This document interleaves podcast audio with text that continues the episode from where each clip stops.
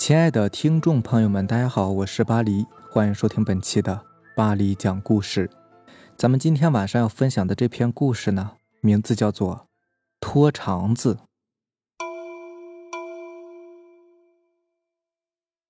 故事呢是发生在日本的。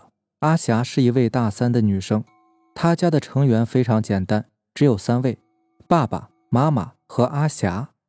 阿霞是住在传统式的日本房子里，全都是木造的，上玄关后要脱鞋的那种。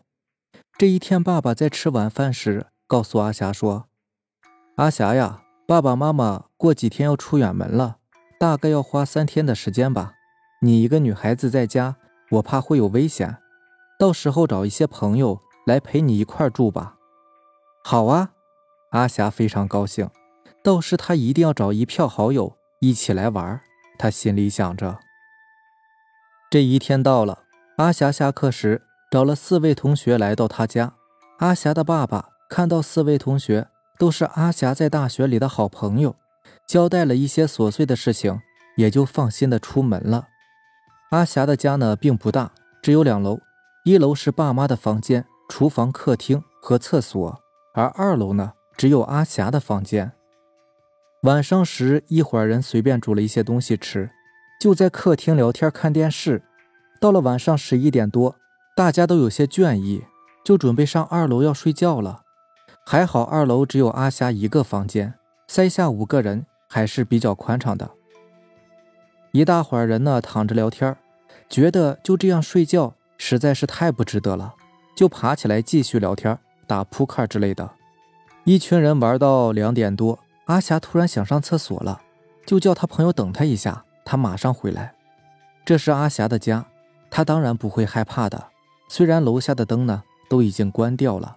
阿霞从楼上跑到楼下的厕所，由于是凌晨，非常安静。阿霞家呢又是传统日本的木造老房子，所以走路时木质地板发出的声音听起来特别明显，有一点年久失修的感觉。阿霞上完厕所上楼时也没有开灯，阿霞走到一半，就发现后面走廊上似乎有个声音在跟着，而且还有很轻微的啪啪的声音。阿霞停住脚步，那个声音就没了，但只要阿霞一走，那个声音就立马又响起来。阿霞停了3遍，那个声音也跟着停了3遍。阿霞鼓起勇气回头去看，可是身后什么也没有。阿霞心中很害怕，这时她看到远处的地板上好像有红色的痕迹，在月光的照射下不是很清楚，但似乎是一直延伸到阿霞面前的。阿霞低头一看，差点没被吓死。她看到一个骨瘦如柴、非常干瘪的老人趴在地上，仰着头，极力睁大眼睛，从地板往上看着阿霞。而重点是，那个老人只有一半的身体，自截断的身躯处拖着他的肠子，在那老人身后划过一段很长的血迹。阿霞不自禁地退后了几步，那个老人就伸出他如柴般的枯手往前爬着，发出啪啪的声音。阿霞扭头就一直往楼上跑，而那半身老人只是用他依旧缓慢的速度慢慢地往上爬着。阿霞跑到楼上时赶紧开门，这时阿霞心中都快紧张死了，因为阿霞听到那啪啪的声音已经在爬楼梯了。只要阿霞和朋友们在一起，她就不怕了，但是门却被锁住了。阿霞想可能是她朋友锁上的吧，于是便放声大叫，但是房门根本没有打开，连房间内也没有动静。阿霞这时真的是害怕到极点了，手一直握着门把手用力地转，希望门会打开，而头也时不时地转过去看着楼梯。就这样，阿霞看着那半身的老人拖着肠子，一路血迹斑斑地慢慢地爬上楼梯，一点一点地爬进阿霞。阿霞头也僵硬了，只能是眼睁睁地看着这恐怖的半身老人接近她，而她却无计可施。当老人爬到阿霞脚边，伸出他像是只有一层薄皮般的枯手，要抓住阿霞的脚。阿霞再也没有力气挣扎了，直接被吓晕了过去。阿霞，阿霞，你怎么了？阿霞，你赶快醒醒啊！阿霞在她朋友的惊呼声中醒来，她看到朋友后马上哭了出来。你们在做什么呀？我叫那么大声，你们都不开门。阿霞边说边放声大哭。有吗？朋友们都是面面相觑的。我们是等了你很久才出来找你的，发现你在门口晕倒了，到底发生了什么事啊？阿霞就把刚刚看到的情况告诉了他们。大家听完之后都很害怕，做什么事情都结伴而行的。几天后，阿霞的爸妈回来了，阿霞赶紧告诉爸妈这件事情。经过阿霞形容那个老人的长相后，阿霞父母先是一阵诧异，然后随即恢复了平静。阿霞的爸爸进入房间，拿出一张照片问：是这个人吗？对，就是这个人。爸，你怎么会有这个人的照片呢？阿霞心中充满疑问。他是你未曾见过面的爷爷呀，他在你还没有出生时就已经过世了，而且死得很惨。阿霞的爸爸不禁落泪。也许是爷爷太思念自己未曾蒙面的孙女，也许是他无法改变自己的形象，否则他怎么忍心吓坏自己的孙女呢？亲情是永远无法割断的关系，一直在你我之间不断地缠绕着。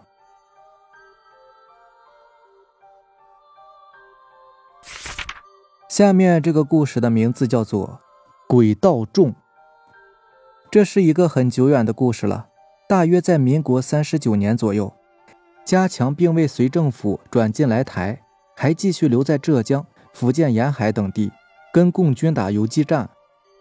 其实所有人都知道国军已经败了，但是身为军人，他也不能举旗投降啊，只能是勉强的跟共军耗着。有一天不幸中了共军的埋伏，整连军队死伤大半，急需一处安全的地方救护。当时部队一直在逃，最后逃到一处不知名的村落。由于大家都吃了败仗，所以在和村人沟通时颇为不客气。在一阵强取豪夺之后，问了一个村民何处有空旷的房子，那位村民带着诡异的眼神告知了一个地方，于是大伙儿便向那个地方去了。不久到达那个地方，果然是一个非常空旷的房子，而且奇怪的是房子里面有很多张床。不过当时大家实在是太累了，在草草生火吃饭后便入睡了。到了晚上，由于家强年纪最轻，因此被迫守在门口当卫兵。当时家强就觉得房子内有一股冷气一直在往外吹，而且是越来越强。家强实在是冷得受不了了，正准备要进屋时，忽然听到耳边传来说话的声音，感觉上好像是不止一个人，而且是有男有女。就在家强觉得事态紧急，想要大声呼喊时，就感觉有东西重击了他一下。在晕倒之前，他隐隐听到有日本话的声音，并且从眼睛的余晖中看见同伴的床被推来推去的。第二天早上，家强从地板上爬起来，发现睡在床上的同伴都不见了，只瞧见每张床上有大量血迹。后来找了很久，才在一间密室找到同伴的尸首，很惨，尸体都是一块一块的，好像是被解剖过一样。家强和生还的同伴再度回到那个不知名的村落时，发现村民已经渺无踪迹了。当家强正心下迟疑，忽然见到前方树林中有人影窜动，而且看模样好像是土八路。天哪，又中了共军的埋伏。在一阵勉强抵抗、惊慌奔逃之后，家强逃入村子后山的森林中，左顾右盼，身边只剩下3位同伴。黑夜笼罩的森林是格外的恐怖。家强忍受着焦寒击破，一直走着，走着，突然感觉周遭声音有些怪异，接着就是大家被人偷袭敲晕了。等到醒过来时，家强发现他们都被五花大绑吊在树上，而周围站了许多人。这些人呢，仔细一瞧，都是那个不知名村落的人，人人脸上都带有怨恨。加强的一颗心就凉了大半截儿。过不久，从围观的村民之中走出来一个人，他手中拿着屠刀。加强一见他就觉得很眼熟，因为他就是那位眼神诡异告诉他们空旷房子的村民，结果害得许多人惨遭厉鬼杀害。他走上前看看加强，说道：“命很大嘛，在阴气这么重的房子过夜，居然还能活下来。”说完，他将目光移到加强的一位同伴身上，然后拿屠刀指着他说：“你这个畜生，是不是你玷污了张大嫂的女儿？”话还没说完，就见一老妇人哭天喊地的拼命捶打加强这个同伴。就在加强感觉不妙时，那位拿屠刀的人向前一挥，就把这位同伴的头给砍了下来，接着还把他的五脏六腑挖出来丢给旁边的野狗吃。随后加强惊吓过度，再次晕了过去。等到他再度醒来时，发现另外两个同伴也已经不见了，但是加强不敢问，也不敢多想，只能静静地等待着命运之神的安排。第二天早上，村民又来到加强所吊的树旁，这一次加强已经深深地感觉到死神在对着他微笑了。在一阵喧哗之后，这次走出来一个老妇人，对着大家说道：“各位呀，我瞧这个孩子挺老实善良的，而且他并没有做过什么伤害村子的事儿，不如就放了他吧。”此话一讲，很奇怪的，大家都没有异议。而这个老妇人呢，就把加强放下来，并在加强耳边轻轻地说：“孩子，你现在离开呢，恐怕不是好时机呀，不如随我来吧。”加强心想，现在外有共军，内有奇奇怪怪的村民，的确不是逃跑的好时机，不如随他去，暂做打算。后来加强在那个地方避难了许久，一待就是4-5个月。